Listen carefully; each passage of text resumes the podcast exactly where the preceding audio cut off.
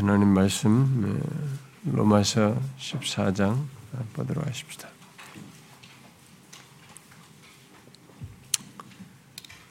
로마서 14장 음,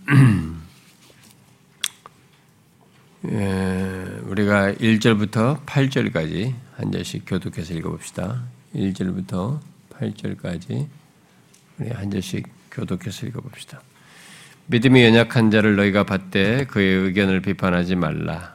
어떤 사람은 모든 것을 먹을 만한 믿음이 있고 믿음이 연약한 자는 채소만 먹느니 먹는 자는 먹지 않는 자를 없이 여기지 말고 먹지 않는 자는 먹는 자를 비판하지 말라. 이는 하나님이 그를 받으셨습니다. 남의 하인을 비판하는 너는 누구냐? 그가 너희 있는 것이나 넘어지는 것이 자기 주인에게 있으면 그가 세움을 받으려니 이는 그를 세우시는 권능이 주께 있습니다.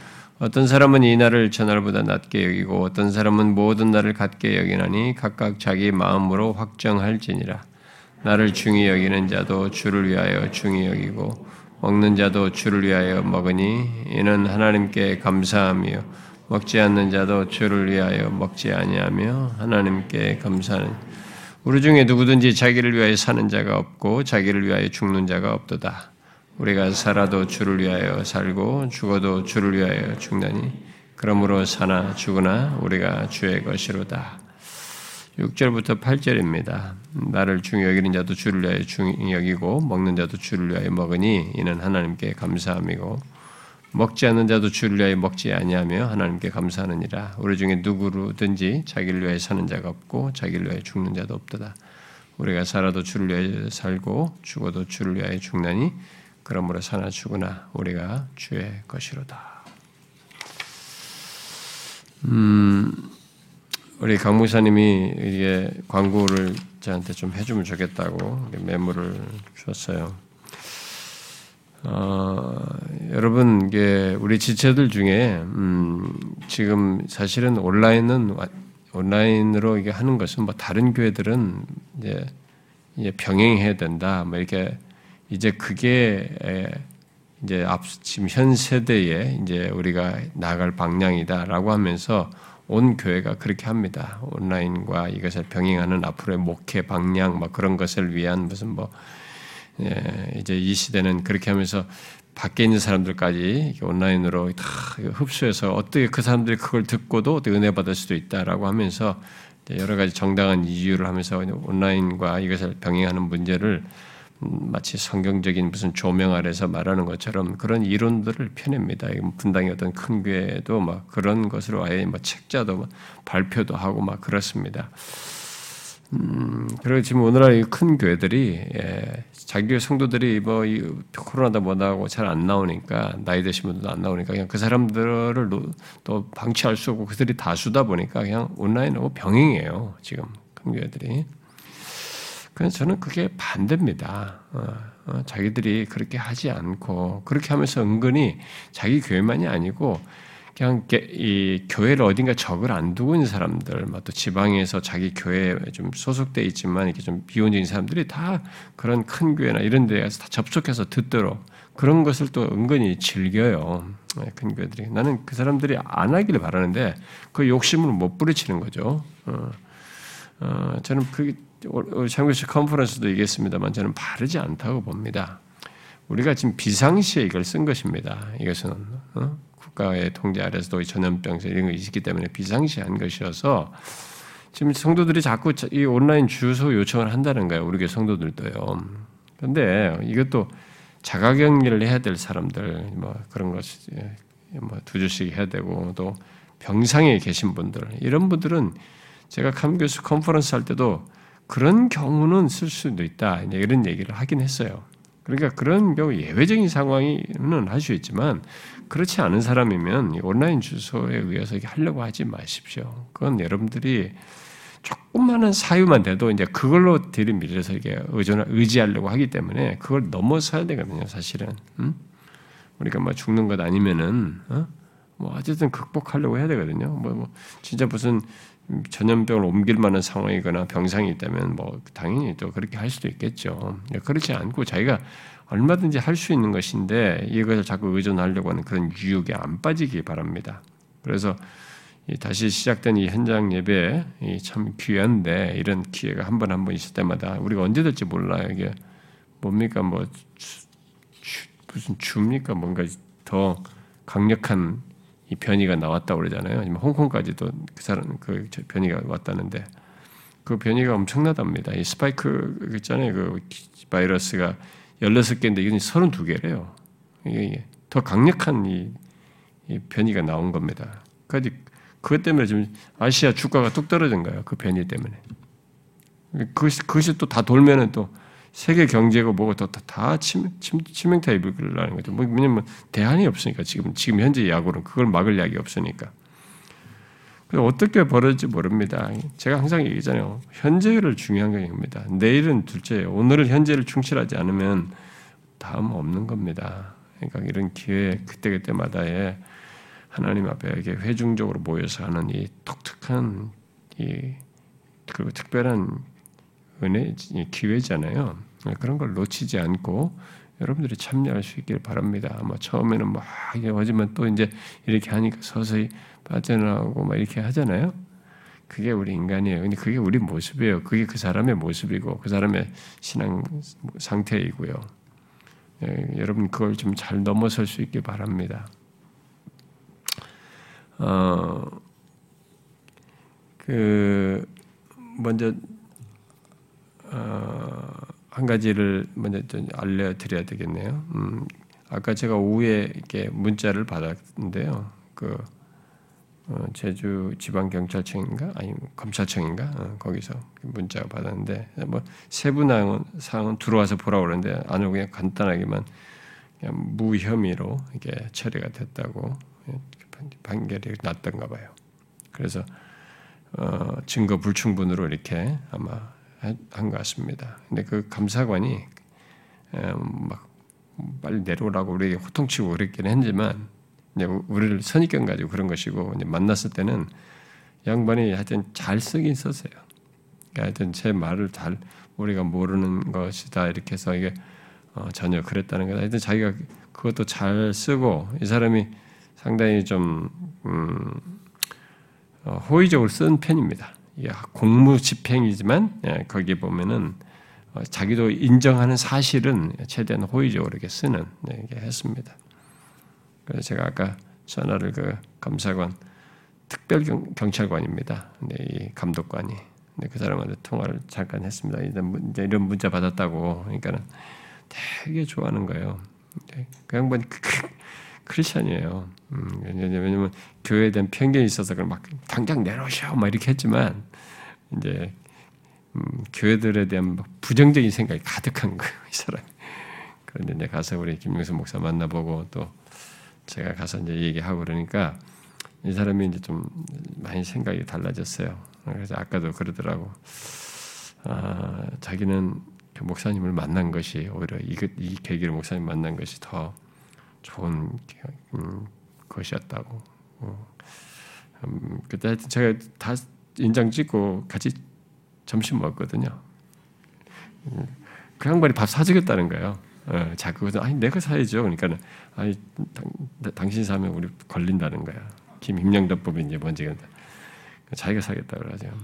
그러니까 우리 김유수 목사님이랑 우리 부부도 다 같이 했는데 네 명이 같이 밥 먹었습니다. 그런데 이제 자기 막 신앙 상담 얘기한 가지 또 그걸 밥 먹으면서 그러면 또 울고요, 막 울고. 그래서 제가 이번 이번 얘기했는데 아까도 그래 그때 목사님이 말해준 것이 있어서 제가 그걸 극복하고 있습니다. 근데 그런 걸 자기는 어느 교회에서 목사님들에게도 뭐, 뭐 말해줄 사람도 없었고 그걸 없었습니다. 근데 그걸 들어가지고 그때 목사님 말해준 것 때문에 자기가 그걸로 잘 극복하고 있습니다. 그러니까 죄와의 씨름을 하는 거예요. 이 사람이. 그 죄가 너무 이 사람을 힘들게 하는 겁니다. 그걸 어떻게 해결하면 좋냐 그런 질문을 막 울먹이면서 했거든요. 그런 거 했는데 하여튼 저를 만난 것이 자기는 더 축복이었다고 예, 그러면서 자기는 음, 목사 이게 자기가 목사들에게 편견을 갖고 있었다는 거죠. 막 목사들에 대해 하도 부정적인 걸 많이 듣고 그러니까 이제, 이제 편견을 갖고 있었다는 거죠. 예, 그래서 예, 저를 보면은 좀 이렇게 막, 막 뭐랄까 목, 막 기름지고 빼질빼질하고 이럴 줄 알았다는 거예요. 근데 막 꺼부정하게 제가 나타나니까 너무 수, 자기가 볼 때는 너무 수수해 보였다는 거예요. 어? 제 아내라고 자기도 뭐 아내랑 제가 둘이 다 수수해 보이고 그래가지고 자기 편견이 다 깨졌다고. 음. 근데 어쨌든 이렇게 결과가 좋게 돼 자기도 너무 기쁘다고 막 그러는 거 있죠. 그냥 시간 자기가 줘서 다 찍고 다 인장 찍으라고 해놓고는 어, 어쨌든 감사했어요. 그리고 여기도 또 우리가 누가 또 어떤 분도 좀 써주기도 하고 그랬는데 어쨌든 결과가 그렇게 좋게 나와서 감사합니다. 근데 나는 가서 그때 검사 받으면서 이 사람을 만난 게 나는 오히려 아 내가 이 사람을 하려고 하나님 이런 섭리를 하셨나 이런 생각이 들 정도로 참 좋았어요. 오히려 이 사람이 신앙 상담하면서 자기 영혼에 대한 가람을 자꾸 얘기하니까 그걸 제가 이제 대답을 해주고 식사하면서 얘기했는데 아 이러려고 하나님께서 이런 일을 하셨나 이런 생각이 들 정도였어요. 음, 그게 저한테는 오히려 도움이 됐습니다. 음. 그리고 어 제가 우리 사역자 중에 한둘 내기도 얘기했는데 음, 우리 지금 성경학교랑 뭐 이런 거 하잖아요. 네, 안에서도 아이들에게 좀 은혜 역사가 있으면 참 좋기도 하겠고요.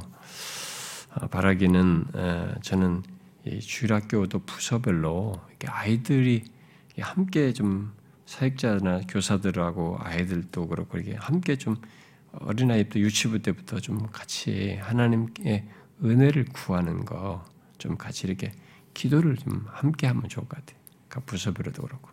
야, 우리 하나님께 은혜를 구하자. 우리를 구원해 주시는 하나님, 나 같은 사람도 만나 주시고 은혜 달라고 같이 구하자. 이걸 나는 유치부 때부터 가르쳐도 된다고 믿거든요. 그 아이들을 붙잡고 같이 그렇게 기도해도 하고, 어? 뭐 손을 잡고 기도를 하든 어렸을 때는 그런 것도 많이 하잖아요. 이렇게 같이 아이들 끌어안고 기도하고 이렇게 해서 우리 교회가 이렇게 각 부서별로 하나님께서 구원의 복을 주시고 우리 가운데 크게 임재해 주시기를 좀 같이 구하면 좋겠어요. 그러다가 어느 날 같은데 뭐 이게 저녁에 평일날 같은 데도 어, 좀 애들 중에 하나님의 은혜를 받고 싶은 사람들을 하나님께 은혜를 구하고 싶은 아이들을 모여라 가지고 그 아이들이라도 이렇게 막 무조건 의무적으로 모이는 게 아니라 모인 아이들 데리고 같이 함께 말씀도 잠깐 나누고 같이 기도회도 하고 좀 그러면 좋겠어요. 저는 우리 교회에서 그리고 우리 어른들도 마찬가지고요. 그 제가 그런 마음이 자꾸 있는데 이게 뭐 일시적이지 않고 계속적으로 우리 안에서 그런 은혜를 구하는 모습이 그런 모임들 그런 현상이 각 부서에도 있고 우리 어른들한테도 있으면 좋겠습니다. 지금 저에게 주신 감동을 어떻게 해야 될지를 제가 좀 주저하고 있어서 신중하다 보니까 못 하는데요. 어, 주일날 이번 주 지나서 다음 주 지나서 그 빌립보서를 이장 나머지를 다 안 끝내고 중간에 끝내 어, 거기 정도만 하고 좀 이런 하나님께 은혜를 구하는 그런 관련된 말씀을 하나일까 전할까 이런 생각도 있어요. 어, 심지어 주일날만이 아니라 금요일까지 연결해서 그래서 우리가 이 시간에 함께 은혜를 사모하는 그런 모습을 좀 하나님 앞에 서면 좋겠는데 제가 제일 경계하는 것은 여러분들이 수동적으로 참여하는 거예요. 그래서 이런 정기 모임은 수동적으로 참여할 것 같아서 이 정기 모임이 아닌 다른 날에 그냥 혹시 함께 기도하고 싶은 사람, 한번 구경 삼아 오는 사람은 아니고 진실로 은혜를 구하고 싶은 사람 몇 사람이라도 함께 모여서 기도하고 은혜를 구하는 그런 모습이나 있으면 좋겠다 이런 생각이 들어요. 그런 날을 어느 날로 잡아야 될지 모르겠지만 가능한 사람들 뭐 어떤 사람 주부들은 또 어려울 수도 있는데 좀 가능한 시간대라도 이게 몇 사람이라도 모여서 하나님 앞에 진실하게 같이 구하는 그런 시간을 좀 가졌으면 좋겠다는 생각이 듭니다. 제가 하루 중에 어느 시간을 시간을 뺄지를 계속 하루 시간을 빼보니까 별로 없어요. 근데 그래도 어느 시간이라도 좀 해가지고 같이 기도하면 좋겠다. 이런 생각이 듭니다. 여러분들도 그런 데서 좀, 좀 한번 생각 좀 해보세요. 하나님께 함께 은혜를 구하고 싶은 그런 소원을 가지고 나오는 것. 간절하고 진실하게 주님의 은혜를 구하는 그런 모습을 가지면 좋겠습니다.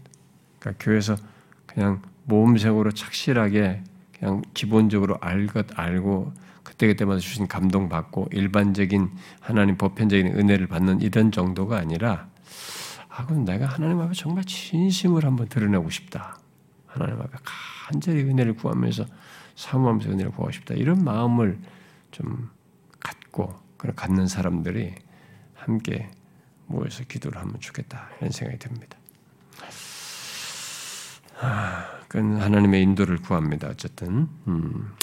자 그리고 이제 어, 본문을 들어가기 전에 제가 지난 주에 말했던 것 중에 제가 끝나고 나니까 아 내가 그걸 좀 덜 설명했어야 하는데 설명을 못해가지고 오해 소지가 있겠구나라는 생각이 하나 딱 들었어요. 그게 뭐냐면은 제가 레위기의 속죄일 본문도 읽었거든요. 근데 그것이 어, 속죄일을 이들이 그런 날도 여기서 중히 여기면서 지켰다고 말할 수는 없는 거죠. 속죄일은 예수 그리스도 안에서 성취가 됐기 때문에 제가 이제 그런 일, 그런 구절을 읽었던 것은 결국 이렇게 어, 날들이 있었다는 거죠. 그들이 중요하게 여기는 날들의 흐름 속에서 있어 왔는데 그런 날들의 가운데서 사람들이 어, 우리가 스갈에서도 읽었다시피 이들이 계속 어떤 날들을 자꾸 특별한 의미를 부여가지고 날들을 자꾸 만들었단 말이에요. 근데 그런 중에는 어떤 금식일 같은 것들을 이렇게 5월에 금식 무슨 매 7월에 금식 이렇게 금식일 같은 걸 지킨단 말이에요. 그리고 심지어 속죄일 같은 것에 있기 전에 금식일을 만들어서 지킨다든가 막 이런 일들이 있었단 말이에요. 근데 그런 것들의 긍정적인 의미에서의 어떤 날들을 어떤 사람들은 이제 중히 여겼던 거죠. 근데 그런 차원에서 그 구절을 읽은 것이지 속죄일을 이 로마의 그리스도인들이 예수 그리스도 안에 다 성취됐는데도 불구하고 그날을 중요하겠다 이 말은 아니에요. 어, 그, 그까지는 제가 혹시 거기까지 설명을 다 안 하고 이 그, 그 구절을 읽어가지고 혹시라도 여러분들이 오해할까봐 아 그건 내가 설명을 좀 덜했으면 참, 참 오해할 수 있겠다라는 생각이 들었습니다. 자. 이제 오늘 우리가 이제 살피려고 하는 것은요, 음, 6절부터 8절의 내용이에요. 이 내용을 이제 같이 연결돼서 보려고 하는데요. 어, 지금 바울은 어, 이 그리스도인의 삶에서 이제 좀 주변 이 14장에 들어와 가지고 그리스도인의 삶에서 어떤 주변적인 문제들 또는 많은 사람들이 말하듯이 본질적이지 않은 난제에 대해서 본질적이지 않은 어떤 문제에 대해서 말하는 것을 살피고 있습니다. 자, 이것은 어, 나를 지키는 것과 아, 고기를 먹고 안 먹고의 문제를 거론하면서 말을 하고 있습니다만은 이런 문제로 믿음이 강한 자와 연약한 자가 다른 태도를 어, 보이는 것에 대해서 바울이 어떤 원칙이 될 만한 그런 문제로 인해서 어떤 원칙이 될 만한 내용을 말하는 것을 살폈습니다. 그런 내용들이 지금 읽은 내용 속에 나왔잖아요. 하나님께서 연약한 자도 받으시고 강한 자도 받으셨다는 것. 서로가 이런 사실에 중요한 가치를 부여해야 됩니다. 하나님이 연약한 자도 받으셨고 강한 자도 하나님이 다 받으셨다는 거죠. 어? 그리고 어, 또 그를 세우시는 강한 자를 주로 얘기했습니다만 그를 세우시는 권능이 주께 있다는 거죠. 어? 음, 끝난 것처럼 이렇게 판단하면 안 된다. 그를 세우시는 권능이 주께 있다는 것. 그러므로 각각 자기 마음의 마음으로 확정하라라고 하는 결론적인 원칙을 얘기했습니다. 특히 마지막으로 말한 것을 중요하게 말을 했죠. 자, 이제 바울은 교회 공동체 안에서 그렇게 다양한 어, 신앙의 반응을 갖고 행하는 것을 어떻게 이해하고 어, 수용해야 하는지를 이어서 어, 말을 하고 있습니다. 아, 오늘 살피려고 하는 6절부터 아, 8절에서 8절에서 어, 이 바울은 아, 먼저 6절 8절 중 간단히 핵심 포인트만 먼저 얘기하고 구체적인 내용으로 들어가면요 여기서 바울은 이제 중요한 것이 무엇이냐라는 걸 얘기합니다. 이런 막 어, 날과 어, 먹는 문제를 가지고 얘기를 한 것에 연결해서 중요한 것은 우리들의 신앙 행위의 동기다. 음? 동기다는 거죠. 동기와 목적이다는 거죠. 아, 과연 그것이 이, 이, 그 예, 음, 주를 위한 것인가, 주님을 위한 것인가 하는 것이 문제가 된다. 아, 이것은 결국 예수 믿는 우리들이 주님께 대한 어, 헌신의 기준이 무엇인지 또 무엇이어야 하는지를 말해주는 것이기도 합니다. 여기서 6절부터 8절의 내용과 어, 그 내용이 지금 거기서 핵심적으로 말하는 용어가 반복돼서 나오죠. 6절부터 8절에서 보면은 음, 어, 가장 중요하게 언급되는 음, 말이 반복되는 말이 뭡니까, 여러분? 음? 뭐가 가장 많이 반복돼요? 6절부터 8절에 주를 위하여요. 음? 주를 위하여라는 말이 반복되죠. 그게 지금 기준이라는 거죠. 먹든지 안 먹든지 나를 중히 여기든지 그렇지 않든지 다 주를 위하여 하는 것이었 있고 그런 것에 때에 그것은 서로 용납해야 된다라고 말을 하고 있는 것입니다. 지금 자, 이 내용은 어, 예수 믿는 우리들 각자가 그런 마음으로 판단하여서 어, 행할 권리가 있을 뿐만 아니라 동시에 우리 모두가 그러해야 한다는 것을 원리로 말해주고 있습니다. 자, 그런 원리를 따라 그러면 어떤 일에 대한 태도, 어떤 일에 대한 태도에서 어, 서로 좀 다르더라도 음, 서로를 이렇게 받아주어야 한다고 지금 말을 하고 있는 것입니다. 예, 그런 논점을 6절부터 8절에서 어, 말을 하고 있습니다. 자, 그러면 이제 세부적으로 자 먼저 6절을 보면은요, 음, 6절에 나를 중히 여기는 자도 주를 위하여 중히 여기고 먹는 자도 주를 위하여 먹으니 이는 하나님께 감사하며 먹지 않는 자도 주를 위하여 먹지 아니하며 하나님께 감사하느니라 그랬어요. 바울은 나를 중히 여기는 자가 감사 어? 어, 나를 중히 여기는 자가 이게 어, 어, 나를 중히 여기는 자도 지금 먼저 얘기를 하죠. 나를 중히 여기는 자도 주를 위하여 중히 여긴다. 이 말을 먼저 얘기합니다. 자, 여기 어, 나를 중히 여기는 자는 여러분 지난번에 읽었던 우리 갈라디아서 4장과 골로새서 2장에도 나왔습니다. 그런데 여기서 나를 중히 여기는 자는 갈라디아서 4장이나 골로새 2장에서 나를 중히 여기는 자와 다르다고 했죠. 그 사람들은 복음을 해치는 차원에서 나를 중히 여겼습니다. 그러니까 이 구원을 어, 그렇게 함으로써 구원을 얻는 것처럼, 그러니까 예수 그리스도의 이것을 무너뜨리는 것이었죠. 어, 그런데 여기는 지금 그런 것이 아니에요. 그런 차원에서 나를 중요 여기는 자가 아니죠. 음? 주를 위하여 중요 여긴다라고 지금 말을 하고 있습니다. 그래서 구분해요. 그들과는.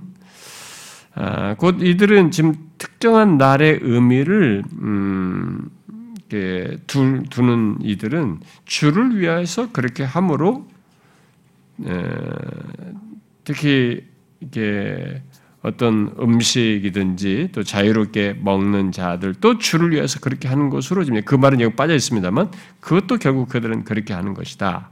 라는 것을 여기서 얘기해 주는 것입니다. 그래서 반대로 이제 뒤에 가보면 먹지 않는 자도 역시 주를 위하여 먹지 않는다라는 말을 하고 있죠. 이, 이 로마의 교인들은 이, 런 면에서 골로새 교회나 갈라디 교회에서 사람들과 달랐던 거예요. 거기서 그 말한 내용과 달랐던 거죠. 자, 바울은 이들이 음식을 먹고 나를 지키는 문제에 대해서 그것이 어떤 절대적인 도덕 규범의 문제가 아니기에 주를 위하는 것에 주목합니다. 아, 바로 그런 동기에서 행하는 것이라면 그런 동기에서 줄 어, 나를 어, 지키려고 하고 지금 또 음, 음식을 먹는 것이라면 먹고 안 먹고 하는 것이라면 이것은 그 사람의 양심의 영역이고 어, 예수 믿는 우리들이 갖게 되는 자유의 영역에 속한 것으로 말을 하는 것입니다. 어, 이 머레이가 아, 우리 그리스도인의 자유 문제에 대해서 여기와 관련해서 이렇게 말했습니다. 자유의 영역에서 신자의 행위는 결코 비종교적이지 않다. 종교적이다는 거죠. 그러니까 예수 믿는 사람들의 자유 영역에서의 어떤 예, 이런 행위는 어, 자유 영역에서 신자들이 갖는 행위는 종교적이다라고 말하는 것은 이 말은 신앙적인 하나님과 관련성을 갖는다는 거죠.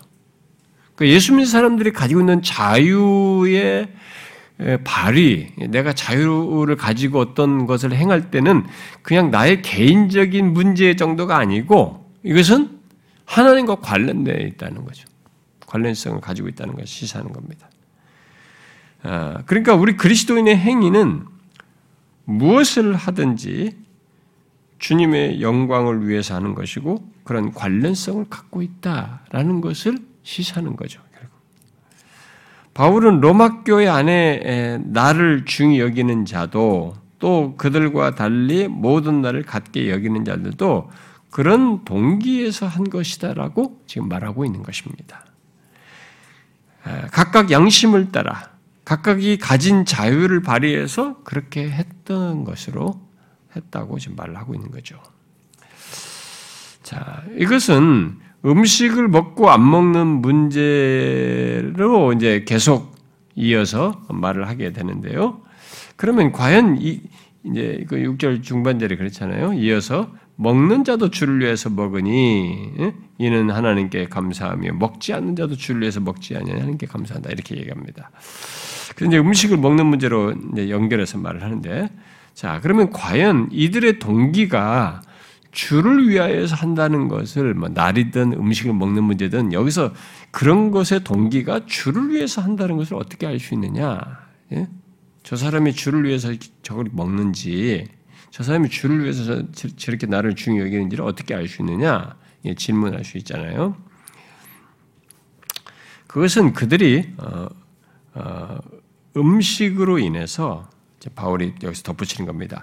하나님께 감사하는 것으로 알 수 있다. 그래서 여기에 바로 주를 위하여 먹으니 이는 왜냐하면 하나님께 감사함이요 이렇게 말하고 이들이 주를 위해서 음식을 먹는다는 것을 먹고 아, 안 먹는 것도 마찬가지입니다. 먹는 것을 어, 알수 있는 것은 감사하는 것을 통해서 알 수 있다. 이렇게 얘기합니다. 자, 이 월요일은 이렇게 얘기해요. 이 먹는 음식에 대해서 하나님께 감사한다는 게 뭐냐? 어? 먹는 음식 하는 게 감사한다는 것은 하나님께 그 마음을 표시하는 것으로서 고기 먹는 것이 하나님의 선물로 어? 인식하는 것이고 음? 어, 그런 마음 상태는 주님을 위하여 먹는다는 확신을 수반한다. 아, 그렇게 하나님께 감사함으로 먹는 자는 결국 주를 위하여 먹는 것이다. 이렇게 말을 하는 거죠. 어, 그러니까 이그 뭐 고기가 어디서 뭐 바쳤는데 뭐 어땠는지 뭐 모르지만 통용되는 걸 자기 믿음이 강한 자는 그 고기를 먹을 때 하나님께 감사함이 하나님이 주신 선물에 모든 것이 식물이 하나님께로 왔고 하나님이 주신 것이고 뭐 다른 것은 전혀 문제가 되지 않는다. 그래서 하나님께 대한 그 감사함으로 이들이 먹었단 말이에요. 그랬을 때 이 이것이 보면은 이 사람이 지금 주를 위하여 이렇게 하나님 모든 걸 주시 음식을 주신 식물을 주신 아니 이, 이, 뭐, 먹는 것에 대해서 이것을 주시니까 하나님이시다고 인식하고 감사했을 때는 주를 위하여 하는 것이다. 이렇게 주님의 영광을 위하는 것이다. 예, 그걸 생각하고 먹는 것이다. 그런 연관성으로 지금 설명을 하는 것입니다. 자, 그러면 어, 특정 음식을 먹지 않는 사람들은 어떠냐 하죠. 고기를 먹는 사람들은 그렇다지만 그런 고기 같은 걸 먹지 않는 사람들은 어떠냐? 그 사람도 주를 먹지 않는 주를 위하여 먹지 않는다고 지금 말을 하고 있죠. 그 주를 기쁘시게 하기 위해서 먹지 않는다는 거예요. 그것을 어떻게 알 수 있느냐? 똑같이 그들도 하나님께 감사한다는 사실을 알 수 있다는 거죠. 음? 얘기하죠. 그게 먹지 않는 자도 주를 위하여 먹지 아니하며 하나님께 감사하느니라. 그러면 먹지 않는 자가 하나님께 감사한다는 것은 무엇을 말할까요? 응? 이건 좀 설명을 필요로 하는데 먹지 않는 자가 하나님께 감사한다는 건뭘 말일까요? 나는 저들이 먹는 고기 안 먹어서 감사한다 이 말일까요? 그 말이라면은 나는 고기 먹는 저 사람들과 다른 다른 것을 감사합니다 이렇게 되는 거잖아요. 그러면 동기가 삐딱한 거잖아. 응? 저 사람은 은근히 판단하면서 분열하는 심보로 감사하는 거잖아요. 그건 아니죠. 그런 의미로 지금 감사한다는 게 아닙니다. 이것은 자신들이 먹는 채소를 하나님께 감사드린다는 것이겠죠. 음? 그래야 해서 음식에 제한을 두지 않고 모든 것 음식을 먹든지 채소만 먹든지 그것이 하나님의 선물인 줄 알고 진실로 하나님께 감사한다면 그는 주를 위하여 그리하는 것이다.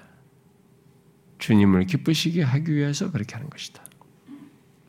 주님을 의식하여서 하는 것이고 주님을 예, 기쁘시게 하기 하는 것이다. 라고 말하는 것입니다. 자, 이런 사실을 통해서 바울은 우리들이 주를 기쁘시기에 하는 것이라면 또 하나님의 영광 때문에 하는 것이라면 성경과 도덕 규범을 벗어나는 것이 아닌 한, 어? 성경과 도덕, 도덕 규범을 벗어나는 것이 아닌 한, 다양한 관습들, 우리들 안에서 이런 어떤 행, 서로 다양성 있는 행동들과 어떤 것에 대한 태도들과 이런 것들은 용인해야 된다는 거예요. 받아들여야 된다는 거죠. 어? 그거 가지고 너는 어쩌네 저쩌네 이렇게 판단하고 이러지 말아야 된다는 거예요.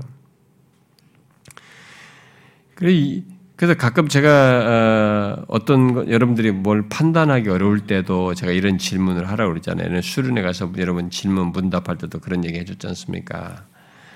어, 서로를 볼 때도 그런 동기를 존중해 줘야 되고 여러분도 어떤 것을 판단하기 어려울 때도 항상 제일 중요한 원리가 뭐냐면 과연 이게 하나님이 기뻐하실까? 하나님께 영광이 될까? 이걸 질문해 보는 겁니다. 그러니까 명시적으로 성경이 말한 것이 있으면 문제가 되지 않지만 명시 않고 어떤 것을 내가 구체로 판단하고 결정해야 될 때 갈등이 된다라면은 그때 과연 하나님이 기뻐하실까? 진정성 있는 의도를 가지고 묻는 거죠. 내가 답을 원하는 답을 딱 생각해놓고 이 질문하면은 이, 이 질문은 꽝이고 형식이고 진실로 하나님이 기뻐하신 게 뭔가를 묻기 위해서 어떤 선택의 기로에서 묻게 되면 어 그리고 하나님께 영광이 되는 것이 무엇인지를 묻게 되면 이게 굉장히 그건 아주 선하고 굉장히 또 어떤 면에서 답도 빨리 선명해질 때가 많아요. 저는 개인적으로요. 음, 굉장히 빨리 그 답을 얻게 됩니다. 근데 이런 동기로 어떤 사람이 항해 될 때는 그 사람을 우리가 존중해야 된다는 거죠. 뭐 우리의 관습이 어떤 우리가 우리 교회는 뭐 어쩌네 저쩌네 이러면서 막 들이밀게 하고 판단하고 그러지 말아야 된다는 거지. 그런 동기 살 때는. 예, 바울이 고린도 교회에서 어, 고린도 교회에서 우상 제물에 고린도 교회가 이 우상 제물과 관련해서 왜냐면 거기가 워낙 우상 성비는 북동이니까 그 음식 문제도 있고 막 거기 똑같은 그런 문제가 있었단 말이에요. 그래서 우상 제물에 대한 문제를 8장 1절부터 쭉 길게 얘기해요. 10장까지 그 연관성 있는 내용들을 쭉 그러면서 어, 그 모든 내용 끝자락에 우리의 삶의 가장 중요한 원리를 결론적으로 말해주죠. 혹시 아십니까? 뭔 말을 그게 뭘로 말하는지? 성이 찾지 말고 한번 말해봐요. 우리 교회에서는 다 배우기도 한데 그 구절을 여러분들 우리 교회 과정을 거치면 다 배우기도 하는데 그 우상 음식 제사들 음식 문제 이런 얘기 하다가요. 제일 그런 얘기를 하는 중에 제일 끝절에 가가지고 어, 그 얘기를 하거든요. 그러니까 우리 모든 그리스도인들의 삶의 가장 중요한 원리를 결론으로 얘기해요. 제일 끝절 아니고 그 끝부분에 가죠. 그게 뭡니까?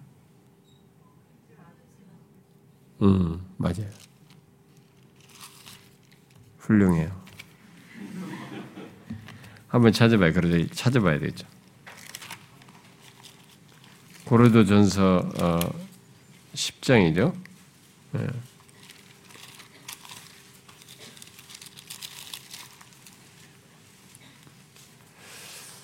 음, 30, 10장 31절. 자, 같이 읽어봅시다. 시작. 너희가 그런즉 너희가 먹든지 마시든지 무엇을 하든지 다 하나님의 영광을 위해 하라. 이게 우리 그리스도인의 삶의 원리예요. 먹든지 마시든지 무엇을 하든지 다 하나님의 영광을 위해서 하라는 거죠. 이, 이 질문을 하면 되는 것입니다. 이런 동기를 하는 것에 대해서는 존중해야 돼요. 연약하면 연약한 조건에서 믿음이 연약한 상태에서 이런 동기를 가지고 있으면 그걸 되게 존중해야 된다는 거죠. 우리가.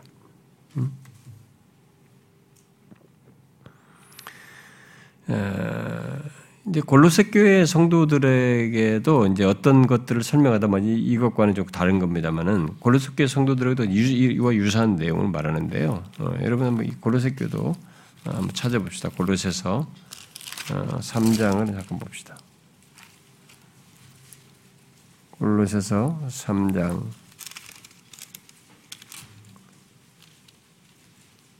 어, 17절을 읽어봅시다. 17절 시작. 또 무엇을 하든지 말에나 일에나 다 주 예수의 이름으로 하고 그를 힘입어 하나님 아버지께 감사하라. 자, 무엇을 하든지 다 주 예수의 이름으로 하고 그를 힘입어 하나님 아버지께 감사하라. 이게 우리 신자들의 삶의 원리예요. 무엇을 하든지 뭐 말이든 일이든 다 마찬가지예요. 무엇을 하든지 다 주 예수의 이름으로 하라. 여러분 무엇을 하든지 다 주 예수 이름으로 하라라는 말은요. 여기 예, 고린도전서 10장 31절과 같은 의미예요. 음? 무엇이든지 다 하나님의 영광을 위해서 하라는 말과 같은 말이에요. 사실상 의미상으로 같은 에, 바울은 여기서도 지금 바로 그걸 주를 위하여라는 것을 통해서 이제 그런 감사함을 연결해서 말을 하면서 결국 그것이 중요하다는 거죠. 이게 중요하다는 거죠. 단순히 그러므로 단순히 고기를 먹느냐 안 먹느냐로 사람을 나누거나 판단하거나 뭐 어떻게 하는 이런 것을 해서는 안 된다는 거죠. 음? 그것만 가지고 사람을 무시하거나 판단하면 안 된다. 뭐 어떤 외적인 이런 종교 행위, 신앙 행위라든가 이런 것만 가지고 판단하면 그렇게 그러면 우리가 그렇게 그런 식으로 하지 않기 위해서 우리는 우리들 가운데 어, 누가 고기를 먹고 또 누가 채소를 먹으면 어, 이제 그런 식으로 어떤 행동을 하게 되면 그것 자체만으로 판단하지 말고 그렇게 하는 그의 동기에 관심을 가져야 된다는 거죠. 저 사람이 저렇게 하는 그 동기에 관심을 가져야 된다 라는 것을 우리에게 말해주는 것이죠. 본문에서 바울은 고기를 먹느냐 채소를 먹느냐보다 더 중요한 것이 있다. 그것은 이 두 부류 모두 같은 주님을 섬기고 있다라는 것. 그리고 그들 모두가 주를 위하여 하고 있다. 주님을 기쁘시게 하는데 관심을 갖고 있다는 것. 그러므로 그 둘 다 똑같이 하나님께서 자기들에게 먹을 것을 선물로 주었다고 그리고 모든 것이 하나님께로부터 왔다는 것을 인정하며 하나님께 감사하는 것 바로 그런 중심과 동기이다. 라고 그러니 그런 면에서 그 동기를 볼 때 서로를 존중해야 된다라고 말을 하고 있는 것입니다. 결국 고기를 먹느냐 안 먹느냐는 문제는 본질적인 문제가 아니기 때문에 그것으로 서로를 판단하고 나누면 안 된다는 것입니다.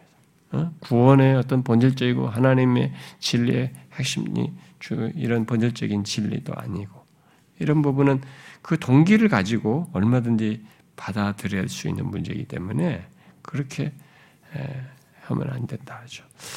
그래서 우리들도 어, 이런 이런 이 말씀을 우리들에게도 잘 적용해야 됩니다. 이게 지식으로만 받아들일 것이 아니라 이런 것을 우리의 현실 속에서도 잘 적용해야 됩니다. 어떤 지체들, 다른 지체, 연약한 지체들도 또 강하다고 하는 지체들이든 어떤 믿음이 좀 성숙한 지체든 어쨌든 이 다양한 자기 우리 내 주변의 다른 지체들을 볼 때 그 그가 그렇게 하게 되는 동기가 주님을 위해서라면 주님을 기쁘시게 하고자 하는 것이다면 막 억지로 그냥 말로만 하나님의 영광을 위해서 하는 거야 이렇게 하는 게 아니라 그가 진짜 순전하게 진실하면 그렇게 하는 것이라면 그 사람을 존중해야 되는 거죠. 어, 뭐 혹이라도 자기를 또 정당화하기 위해서 막 고기를 먹고 채소를 먹는 문제와 같은 것을 막 이런 걸 이런 걸 무슨 본질적인 문제처럼 여기면서 막 사람을 판단하고 나누는 그런 식의 태도를 보이면 안 되죠. 어? 자기를 정당화한답시고. 비록 믿음이 연약하다 해도 어, 그가 하나님을 향한 진실한 마음과 순전한 동기를 가지고 곧 하나님을 기쁘시게 하는 것이라면은 어, 우리는 그가 주를 위해 그렇게 하는 줄 알고 존중해 줘야 합니다. 또 믿음이 강한 자의 행동을 자기 기준으로 판단하기보다 그 또한 주를 위해 그렇게 하는 것에 대해서 존중해 줘야 합니다.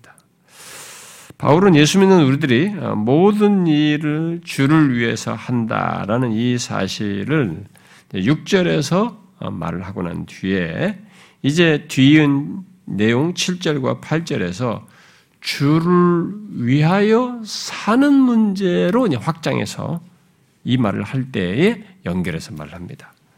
바울이 항상 논리가 그렇잖아요. 뭔가 이 얘기 나왔을 때 이것에서 더 좀 더 확장해서 뭔가 얘기를 하지 않습니까? 여기서 지금 이제 먹는 문제나 이런 문제들 가지고 주를 위해서 하는 것이 나오는데 이걸 가지고 이제 주를 위하여 사는 문제, 우리의 전 삶에서 이 주를 위해 사는 문제로 확장해서 7절과 8절을 얘기하고 있습니다. 탁월한 사람이죠. 음, 이렇게 항상 진리를 어, 그것만 하지 않고 그것을 통해서 더 적절하게 성경이 말하는 것을 우리에게 펼쳐 얘기해 주고 있습니다. 그래서 여기 그런 6절과 7절, 8절이 연결됐다는 것을 7절의 왜냐면으로 시작함으로써 이렇게 연결해 주고 있습니다. 우리말에 번역이 안 됐지만 아, 그래서 여기 어, 지금 6절과 7, 8절의 연결 포인트는 주를 위하여라는 이 말이겠죠. 어, 자, 그러면 주를 위한다는 것을 어떻게 지금 말을 하고 있습니까? 음, 먼저 7절에서는 우리 가운데 자기를 위하여 살고 죽는 자가 없다라는 부정적인 진술로 얘기를 하고 있고 8절은 오히려 주를 위하여 살고 죽는다라고 긍정적 진술로 얘기를 하고 있습니다. 자, 6절에서 날과 먹는 문제와 같이 특정한 문제에서 말한 것을 이제 바울은 보편적인 문제로 확장하여서 로마서 전체의 중심 주제가 되는 내용을 여기서 연, 어, 다시 연결해서 말하고 있습니다. 우리는 어, 이게 살든지 죽든지 어, 주를 위하여, 곧 주의 영광을 위하여 존재하며 행해야 한다는 이 중대한 사실을 여기서 연결해서 말합니다. 자, 앞에서 말한 것처럼 그것을 먼저 부정적 진술로 말하고 이어 긍정적 진술로 얘기합니다. 자, 먼저 7절에서 부정적인 진술로 어, 말을 하죠. 우리 중에 누구든지 자기를 위하여 사는 자가 없고 자기를 위하여 죽는 자가 없다. 예? 자기를 위해. 자, 음, 이것은 무엇을 말합니까? 음, 자, 이 구절이 모든 인간의 살고 죽는 것이 그렇다라고 말하는 것이 아닙니다. 모든 인간을 지금 말하는 게 아니에요. 모든 인간의 살고 죽는 것이 지금 다 주님의 손에 연결해서 그렇게 하는 것이다라고 말하는 것이 아니고 이 내용은 바로 예수 믿는 우리들 얘기예요. 예수 믿는 우리들이 주님과 관련해서 살고 죽는다는 것을 죽는 자라는 것을 말해주고 있는 것입니다. 아, 이 말을 로이존스 목사는 다음과 같이 설명을 했어요. 우리 중에 누구든지 자기를 위하여 사는 자도 없고 자기를 위하여 죽는 자도 없다는 이 바울의 말은 우리 중 어떤 한 사람, 어떤 한 그리스도인도 이 세상에서 자기 자신의 목적을 섬기지 말아야 하며 우리 중 어느 누구도 자기 자신의 의지로 내세우거나 의지를 내세우거나 자기 자신의 이해를 따라 살거나 자기 자신의 성향을 따라 살아서는 안 된다는 것을 뜻한다. 이렇게 말했어요. 그러면서 또 덧붙입니다. 그리스도인은 항상 주님과의 관계 지배를 받고 있습니다. 그러니 우리는 그것을 어떻게 이렇게 표현할 수 있습니다. 그리스도인은 어느 누구라도 자신의 이익이나 자기 자신의 즐거움을 위하여 살거나 죽지 않는다라고. 결국 바울은 주를 위하여 어, 먹고 안 먹는 문제를 가지고 우리 그리스도인의 삶에 이게 삶이 이게 본질적으로 어떠해야 하는지를 이렇게 어, 말을 해주고 있는 것이죠. 우리는 우리 자신을 위하여 살지 않는다는 겁니다. 예수를 믿고 나서 우리는 자신을 살지 않고 하나님의 영광을 위해서 주님을 위해서 살게 된다. 살아야 한다. 우리 그리스도인의 삶은 근본적으로 이 원리를 따른다라는 것입니다. 물론 이것은 예수 그리스도의 피로 말미암아 음, 구속함을 받은 자, 하나님의 한없는 은혜를 입은 조건에서 갖는 것이고 그 은혜에 대한 반응으로서 갖는 것입니다. 하나님의 은혜를 알지 못하는 넌 크리스천들은 아는 것이 자기를 위해 사는 것밖에 없어요. 자기 그 사람이 아는 것은 우리도 예수 믿기 전에 그랬지만 자기를 위해 사는 게 전부예요. 자기 자신의 생각과 원함을 따라서 오직 자신을 위해 사는 것 그것뿐입니다. 그러나 이제 그리스도로 말미암아 이게 구원을 받은 사람은 그 다음부터 그 구속의 은혜, 크신 구속의 은혜 안에서 은혜로 말미암아 주님을 위해 살아요. 주의 영광을 위해서 살게 됩니다. 주를 위해서 사는 것은 예수 그리스도의 대속적인 죽음을 통한 구원, 그 한없는 하나님의 은혜를 입고 나서야 알게 되고 갖게 됩니다. 그건 예수 그리스도의 구속의 은혜를 입기 전에는 이런 주를 위하여 사는 것을 알지 못해요. 가질 수가 없습니다. 그렇게 해서 구원을 받고 나서야 그 다음부터 주님을 위해서 살고 싶합니다.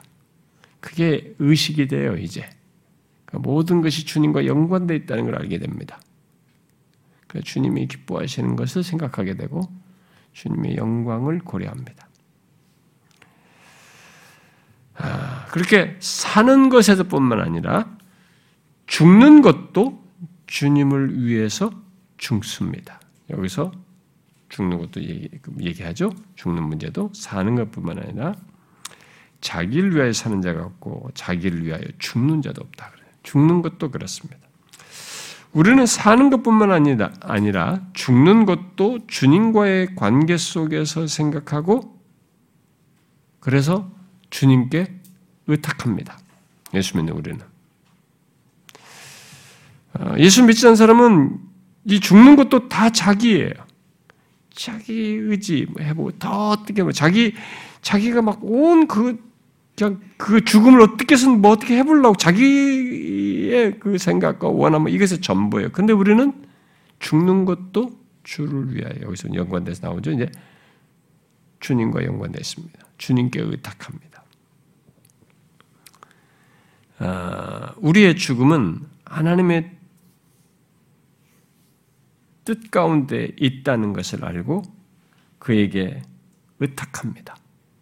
예수 믿는 사람은 아, 바울은 예, 고린도후서 5장에서 우리들이 이 땅을 살면서 탄식하며 하늘로부터 오는 우리의 처소를 덧입기를 간절히 사모한다라고 말했어요. 신자는 이 땅을 살면서 장래를 사모합니다. 어? 어? 이 땅에서 사는 동안은 탄식해요. 그러니까 너무 힘들죠. 이 신앙을 지키고 그 가운데서 뭐 본능대로 하고 싶은 대로 다 하는 게 아니라 믿음을 지키면서 이 죄악된 생활 속에서 탄식하며 삽니다. 그래서 우리는 하늘로부터 오는 우리의 이 처소로 덧입기를 간절히 사모해요. 그리고 죽음 이후의 영광과 안식을 사모합니다. 그러나 우리의 죽음은 그렇다고 해서 우리들의 죽음은 주를 위한 것으로서 주님께 달려 있다는 걸 알고 주님께 의존합니다. 내가 그렇다고 해서 빨리 죽고 싶대, 빨리 죽으라고 이렇게 몸부림치지는 않습니다. 오히려 이것은 주님께 달려 있다는 걸 알고 그때까지 주님을 위해서 충실하게 살면서 주님께 의탁합니다. 이게 신자들의 죽음과 연관된 모습이죠. 사는 것뿐만 아니라 죽는 것에도 이런 면에서 뭐 예수 믿는 사람은 아, 나 죽고 싶다 뭐 어? 막 예. 살고 싶지 않다. 뭐 빨리 나 보내주라. 막 이, 이런 말 하면 안 되는 것입니다. 음? 그게 진심도 아닐 텐데 그게 그 죽고 싶다 이런 얘기 하면 안 되는 거죠. 이 세상의 악과 고통 그리고 또 내가 겪는 시련의 힘든 것 때문에 빨리 죽게 가고 싶다. 뭐 이렇게 말하는 사람도 있어요. 어? 아, 나 정말 빨리 주님께 가고 싶어요. 내가 너무 이런 세상 힘든 세상 속에서 빨리 주님께 가고 싶다. 이런 말을 하는 사람들이 있습니다. 그렇게 말을 해서도 안 됩니다. 주를 위해 죽는 것과 그것은 거리가 먼 거예요. 그것은 일종의 도피적인 것입니다. 이 세상의 힘든 것에 대한 어떤 절망과 패배감을 그렇게 믿음 없는 태도로 말을 하는 것입니다. 그건 불신앙이에요. 장래에 대한 진실한 소망, 주님 안에서 안식하고자 하는 성경의 소망은 현재 고난 속에서도 믿음을 지키면서 주를 위하여 사는 것 속에서 갖는 거예요. 주를 위하여 사는 것 속에서 갖는 것이지, 이걸 막 도피적으로 하면서 이것은 성경이 말하는 소망이 아닙니다. 그러므로 절망과 패배감 속에서 빨리 하나님께 가고 싶다. 나도 빨리 하나님 보고 싶어. 뭐 이건 다 거짓말이에요. 뭐 불신앙이에요. 주님도 오지 말라고 그러나 그런 사람들은. 너는 아직 멀었다 그런다고 그래. 예, 우리는 이렇게 우리의 마지막 날을 우리의 죽음에 이런 것에 대해서 내 영역이 아니라는 것을 명확히 해야 됩니다. 그건 하나님께 맡겨야 돼. 여러분, 우리가 그 정하지 않습니다. 하나님께 맡겨야 돼요. 죽는 시기, 죽는 방법, 심지어 죽는 장소까지도 음, 하나님께 맡겨야 돼요. 내가 여기서 죽고 싶다 이거 죽는 거 아니에요. 절로 이동할 수도 있는 거예요. 다른 지역에서 있는 거예요. 나는 딸 집에서 죽고 싶다는데 아들을 가서 죽을 수 있는 거예요. 어? 한국에서 죽고 싶다는데 잠깐 갔다 오는데 가는데 거기서 저 어디 외국 가서 죽을 수도 있는 거예요. 그건 우리가 정하는 건 아니에요. 음, 우리의 영역이 아닙니다. 이건 우리는 언제든지 주님께서 부르시면 간다라는 생각을 해야. 어, 주님께 갈 준비를 항상 해야 되는 거죠. 내가 가고 싶다고 하거나 또 가고 싶지 않다고 하거나 마치 내가 죽음에 대해서 결정할 수 있는 것처럼 생각하면서 억지 부리는 것은 불신앙이에요. 예, 그건 바르지 않습니다. 우리의 죽는 것은 모두 주님의 주님께 달려 있습니다. 그래서 로준스 목사가 이 본문을 강의하는 중에 이와 관련해서 주를 위하여 죽는 것에 대해서 제법 좀 많은 얘기를 해요. 그 가운데 이런 말을 했어요.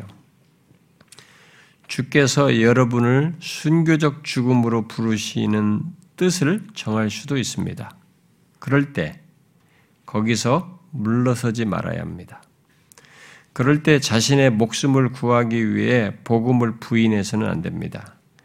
여러분을 향하신 주님의 뜻과 결심이 그러하다면 거기서 물러서지 말아야 합니다.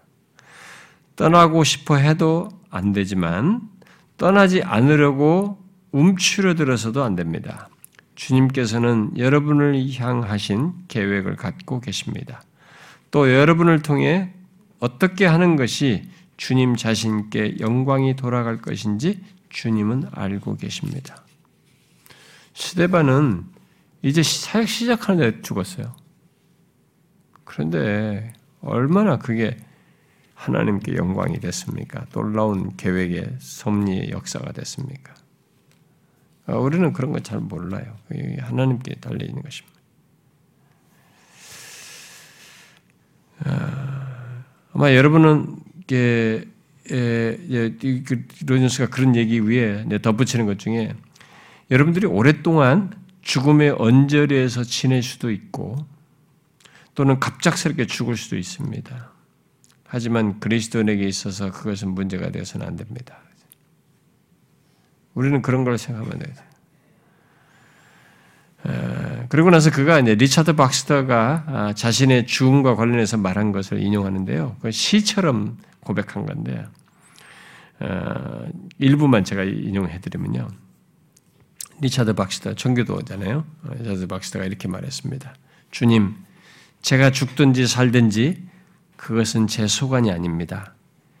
제 삶이 길어진다면 오래도록 주님께 순종할 수 있어서 기뻐할 것이고 제 삶이 짧다면 끝없는 날 속으로 날아 올라갈 테니 어찌 슬퍼하겠습니까? 지상에서 행하신 주님의 일이 달콤하다면 당신의 영광은 얼마나 더할까요? 내 삶을 아는 내 지식이 작고 믿음의 눈은 희미하나 그리스도께서 모든 것을 아시고 제가 주님과 함께 거할 것을 충분히 아시나이다. 그는 인생이 짧으면 짧은 대로, 길면 길대로 하나님의 뜻 가운데서 자신에게 유익이 된다는 것을 이런 식으로 고백한 겁니다. 박스터가. 오래 살게 하시면 더 순종할 수 있어서 기쁘고, 짧으면 또 주님의 영광을 속히 배울 수 있어서 더 달콤한 그런 상태로 나가기 때문에 오히려 기쁜 거다라고 말한 것이죠. 근데 이 같은 사실은 앞서서 여러분 기억나는 데가 없습니까? 성경에 이런 모습, 이런 이런 고백을 어, 이런 식의 말을 먼저 앞서서 한 내용 혹시 기억나지 않습니까? 기억나는 사람 없어요? 바울이 하죠. 바울이 빌립보스 1장에서 하죠. 참 제가 그 구절을 참 좋아하는데 음, 그쪽 부분을 한번 잠깐 읽어볼래요, 여러분? 음, 빌립보서 1장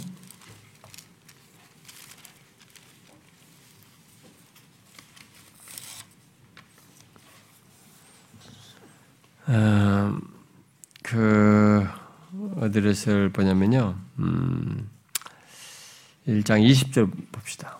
음, 20절부터 먼저 어디까지 있냐면 23절까지 읽어봅시다. 20절, 23절 시작.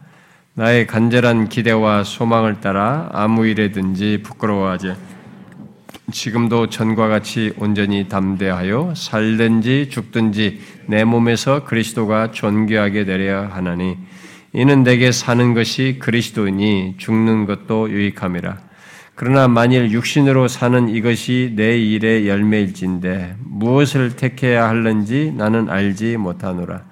내가 그 둘 사이에 끼었으니 차라리 세상을 떠나서 그리스도와 함께 있는 것이 훨씬 더 좋은 일이라 그렇게 하고 싶으나 음. 이 사람은 지금 이 편지를 쓸 때 감옥에 있었지 않습니까? 어. 근데 그 감옥에 처한 조건에서 그런 어, 언제 죽을지 모른다라는 그런 것을 이제, 이제 감을 계속 이제 그런 예상을 하는 거죠. 그런 조건에서 자기가 이런 세상을 떠나서 그리스도와 함께 있을 욕망을 가졌습니다. 어, 욕망을. 아,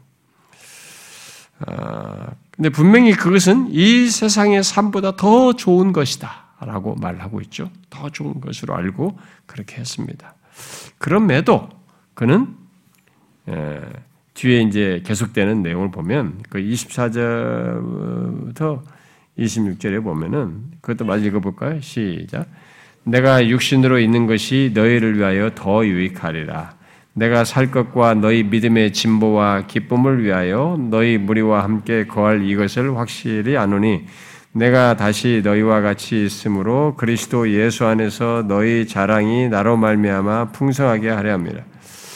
그럼에도 불구하고 자기는 이들과 함께 너희를 위해서 유익하다. 그래서 이들을 통해서 어, 너희 자랑이 나로 말미암아 풍성하게 되는 것.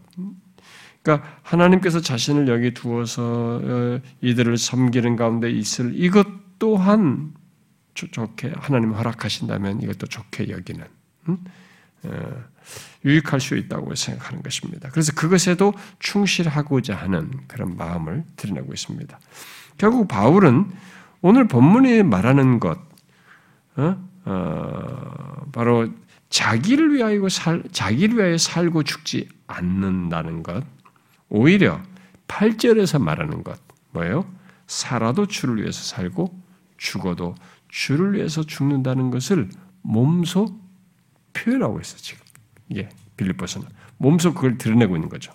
그야말로 사나 죽으나 자신은 주의 것이라는 걸 알고 그렇게 하고 있는 것을 보게 됩니다. 우리 그리스도인은 자기를 위해 살거나 죽지 않는 것으로 끝나지 않는다는 것을 8절에 말해주고 있어요. 예? 바울도 지금 그렇게 제 고백을 했고요. 그러니까 우리 부정적이고 소극적인 차원에서 끝나지 않는다는 거죠. 나는 예수 믿고 나니까 나는 자기를 위해서 살지 않아. 난 자기, 나를 위해서 죽지 않아. 뭐 이렇게 하는 거 끝나지 않는다는 거예요. 오히려 적극적으로 8절의 내용을 갖는다는 거죠. 뭐예요? 살아도 주를 위해서 살고 죽어도 주를 위해서 죽는다는 것입니다. 곧 살든지 죽든지 주를 위해서 곧 주를 기쁘시게 하기 위해서라는 거죠. 자, 이것을 바울은 아까 우리 읽었던 빌립보서 1장에서 살든지 죽든지 내 몸에서 그리스도가 존귀되게 하려 함이라라고 말을 했습니다. 그러면서 이는 내게 사는 것이 그리스도니 죽는 것도 유익하다. 이렇게 말했어요. 자, 이렇게 우리 그리스도인은 삶의 모든 순간에 심지어 죽음의 때에도 주를 위하는 주를 위하여 주를 기쁘시게 하기 위하여 그를 영화롭게 하기 위하여 행하는 그런 사람이다 라고 말하는 거죠. 그래서 바울은 이 8절 끝에 그러므로 사나 죽으나 주의 것이다 라고 말했습니다. 우리는 사나 죽으나 주의 것으로 있다는 것입니다. 예수 믿는 저와 여러분은 사나 죽으나 주의 것으로 있습니다. 이 사실을 알았던 바울은 감옥에 갇혀 있을 때 죽음을 예감하고 내게 사는 것이 그리스도니 죽는 것도 유익함이라 이렇게 말한 것이죠. 저와 여러분이 어느 상태에 있든지 결국 같은 맥락이에요. 우리들이 어느 상태에 있든지 곧 죽는 상태에 있든지 살아있는 상태에 있든지 다 주님의 소유로 있다는 것입니다. 아시겠어요? 여러분과 제가 어떤 상태에 있든지 죽는 상태든 살아있는 상태든 다 주님의 소유로 있다는 것입니다. 이것을 알기에 우리는 살아도 주를 기쁘시게 하며 살고 죽어도 주를 기쁘시게 하고자 하는 것입니다. 우리는 항상 이 사실을 잊지 말아야 됩니다.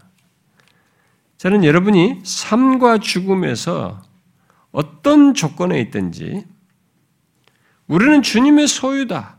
주님의 것으로 남는다라는 것을 항상 기억해야 합니다. 내가 아, 남에게 나는 끝인가 봐 라고 할 때 끝이 아닙니다. 주님의 소유로 남습니다. 그 순간에도. 그러니까 예수 믿는 우리는 모든 상태, 모든 조건이 주님의 소유로 있는 거예요. 주님의 것으로 남아 있는 것입니다. 우리들이 어떤 상태에 있는지 항상 주의 것으로 있습니다. 주님이 연결되어 있는 거죠. 우리는 항상 주님 안에 있으며 주의 것으로 있어서 죽는 것조차도 그래서 유익이 된다고 말한 거죠. 유익함이라라고 말할 수 있습니다. 이건 굉장한 사실입니다. 우리가 이게 복음성가 가사로 이것을 이제 부르다 보니까 또 익숙하기도 하는데 이것의 실체는 진짜 굉장한 거예요. 아니, 누가 죽은, 죽는 것이 유익하다고 합니까? 그 이유가 있어야 되죠. 뭐, 뭐 뭔가 종교적인 쇠뇌로 할 수 있는 거 아니잖아요, 이것은요. 예수 믿는 사람은 이렇게 할 수 있단 말이에요. 왜? 우리는 어떤 쪽은 죽을 때에도 죽는 것조차도 주님의 소유로 남아 있는 것입니다. 그러니까 우리의 죽음은 결코 부정적이지 않습니다. 예수 믿는 사람은. 우리가 죽는다면 그것을 통해서 그리스도와 함께 있는 더 좋은 것이 되는 것입니다. 예수님께서 우리들이 죽을 때 어떤 일이 있게 되는지를 거지 나사로 비유해서 얘기하셨죠. 그 거지가 죽어 천사들에게 받들려 아브라함의 품에 들어갔다라는 말로 표현했습니다. 유대인들이니까 하나님의 나라에 천국에 이른 것을 아브라함의 품으로 해야 가장 쉽게 말할 수 있으니까 아브라함 품으로 얘기했습니다만은 그 표현을 할 때 천사들에게 받들려 어? 아브라함 품에 들어갔다라고 얘기했습니다. 그러니까 죽는 순간 신자들은 천사들에게 받들려서 하늘에 계신 하나님 앞으로 이끌림 받는 것입니다.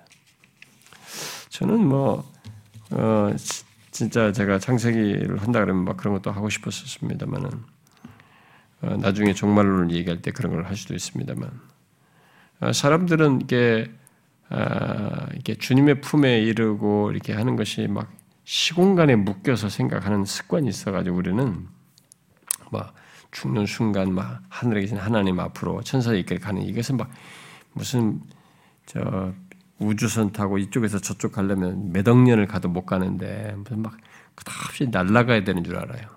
어, 막 시간을 엄청 걸려야 되는 줄 알고 무슨 막 공간적 이동으로 자꾸 너무 이렇게 매여 있습니다. 여러분, 예, 이 시공간의 전체 세계는요, 우리에게는 광대하게 보이지만, 예, 바로 하나님 코앞입니다. 예, 스테반이 이렇게 영광스러운 주님을 이렇게 배운 것처럼, 이 시공간은 하나님 앞에서 이렇게 어, 제약을 받지 않게 우리 강림하시기도 하고 그 가운데 우리를 이렇게 데려가시는 이런 역사를 하십니다. 이걸 뭐 12차원이다 뭐다 뭐 이런 여러 가지 과학적으로 설명하려는 시도들을 하고 다양한 표현하는데 어, 시공간은 이렇게 하나님께서 우리를 하는 것에 대해서는 아무런 문제가 되지 않습니다. 죽음과 즉시 천사에 이끌려서 왜냐하면 나라고는 존재가 그대로 깨어 있기 때문에 나라고는 존재가 영혼이 그러니까 그런 것에 대해서 스스로 내가 어떻게 하는 것이 아니기 때문에 인도를 받아야 하기 때문에 이런 표현을 쓰는 것이 전사 인도를 받는다고. 그래서 죽는 것까지도 신자에게 있어서는 주의 것으로 있고요. 죽음 이후에도 주의 것으로서 있는 것입니다. 남아 있는 거예요.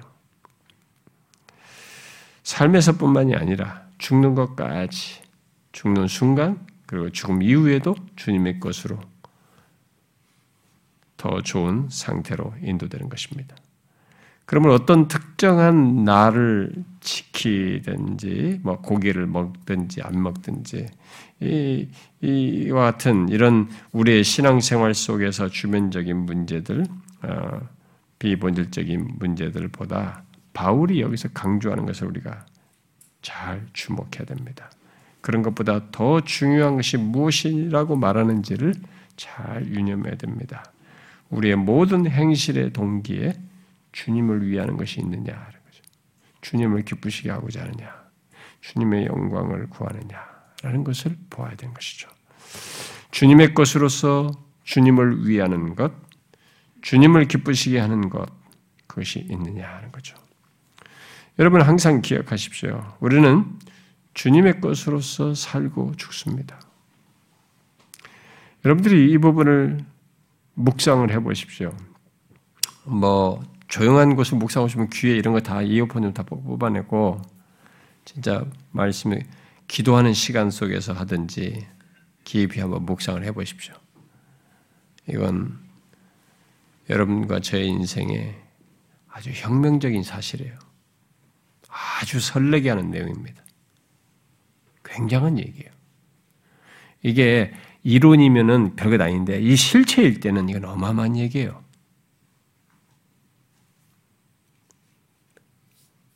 우리는 주님의 것으로서 살고 죽습니다. 항상 주님의 것으로 남아 있습니다. 죽는 순간에도 그렇습니다. 그러므로 우리는 죽는 시기나 죽는 방식, 뭐 죽는 장소까지 주님께 맡기면 돼요. 사나 죽으나 모든 것 속에서 주를 위하면 됩니다. 주님을 기쁘시게 하고자 하면 됩니다. 그런 가운데 주께서 우리를 자기 것으로서 다 이끄실 거거든요.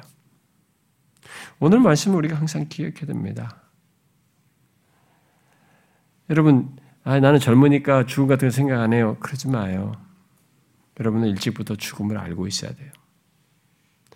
삶의 가치만큼 삶의 가치를 정확히 알고 삶을 잘 이해하려면 이 죽음에 대한 이해를 정확히 잘해야 돼요.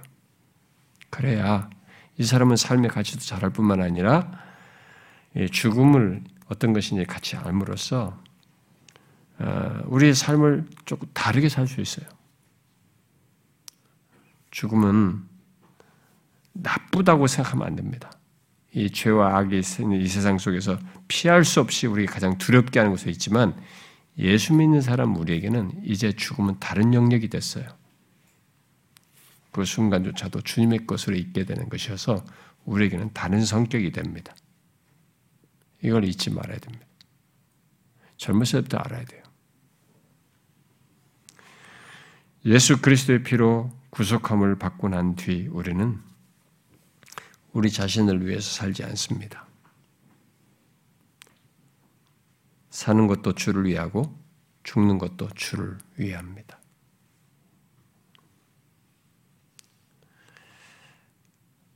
그래서 모든 것이 우리에게 유익입니다. 죽는 것까지도. 스스로에게 질문해 보세요. 내가 죽는 것도 유익이라고 하는 건지 생각하는지 왜 죽는 것도 유익이래요? 내게 사는 것이 그리스도니 죽는 것도 유익이래. 그러니까 사는 것도 그리스도고 죽는 것도 그리스도인 거예요. 그리스도 때문이에요. 주의 것이기 때문에 그렇습니다. 그래서 유익인 거예요.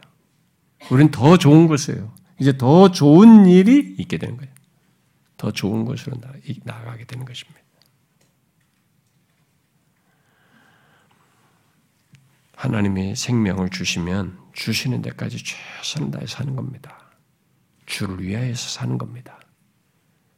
그때까지 빨리 가고 싶네, 죽고 사네, 막 주님 빨리 배우고 싶네. 그 가짜 같은 신앙 고백하지 말고 힘든다는 것을 그런 식으로 표현하지 말고 주님 부르실 때까지 이 세상에 살면서 역할을 다 하는 거예요, 신자로서. 음, 충실하게. 그리고 죽을 때 데려가는 겁니다. 죽음을 생각하지 않으면 이 세상을 방지하게 삽니다. 그리고 마냥 살 것처럼 생각함으로써 죄를 죄인 줄 모르고요. 욕심과 눈에 자기 욕심에 이끌려 가지고 자기 하고 싶은 것에만 함몰되어 삽니다.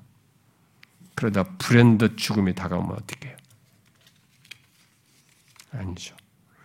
그래서 저는 가끔 예수 믿는 사람들이나 또 예수 믿지 않는 사람들이 그런 일을 많이 합니다만은 자기 부모님이 갑자기 이제 암에 걸려서 뭐 얼마 이후에 돌아가시게 됐다는 이런 얘기하는 거막 어, 예수 믿지 않는 사람들이 막안 알리려고 합니다. 어, 끝까지 안 알리려고 해요. 그냥 그거 알고 그냥 충격받아서 돌아가신다. 그러니까 돌아가시 그냥 말하지 말고 그대로 죽게 놔두자고 하는 거예요. 그건 아주 잘못하는 겁니다. 그 사람들은. 그럴 필요 없어요. 죽음을 알고 죽음을 맞게 해야 됩니다. 근데 예수 믿는 우리는 일찍부터 그걸 아는 거죠. 죽음을 알고 맞는 거죠. 이게 유익인 걸 알고 맞는 거죠. 주의 것으로 남는다는 것을 알고 죽는 거죠. 예, 그런 의미가 있어요. 오늘 일찍부터 그걸 알아야 됩니다. 사랑하는 지체 여러분, 오늘 말씀이 우리에게 귀한 걸 얘기합니다. 중요한 삶의 원리 얘기입니다. 우리는 주의 것으로서 사나 죽으나 주를 위해서 살아야 합니다. 우리에게 생긴 변화예요. 음, 그 놀라운 특권입니다. 사는 것도 죽는 것도 다 마찬가지. 두 가지 측면에서 다 주를 위하여, 주를 기쁘시게 하기 위하여, 주의 영광을 위하여 사는 것도 죽는 것도 다 연관되다는 걸 알아야 됩니다. 그 이유는 여기 두 가지에 다 그리스도예요. 사는 것도 그리스도고 죽는 것도 그리스도예요. 다 주의 것이기 때문에 그렇습니다. 이 사실을 항상 기억하십시오. 기도합시다.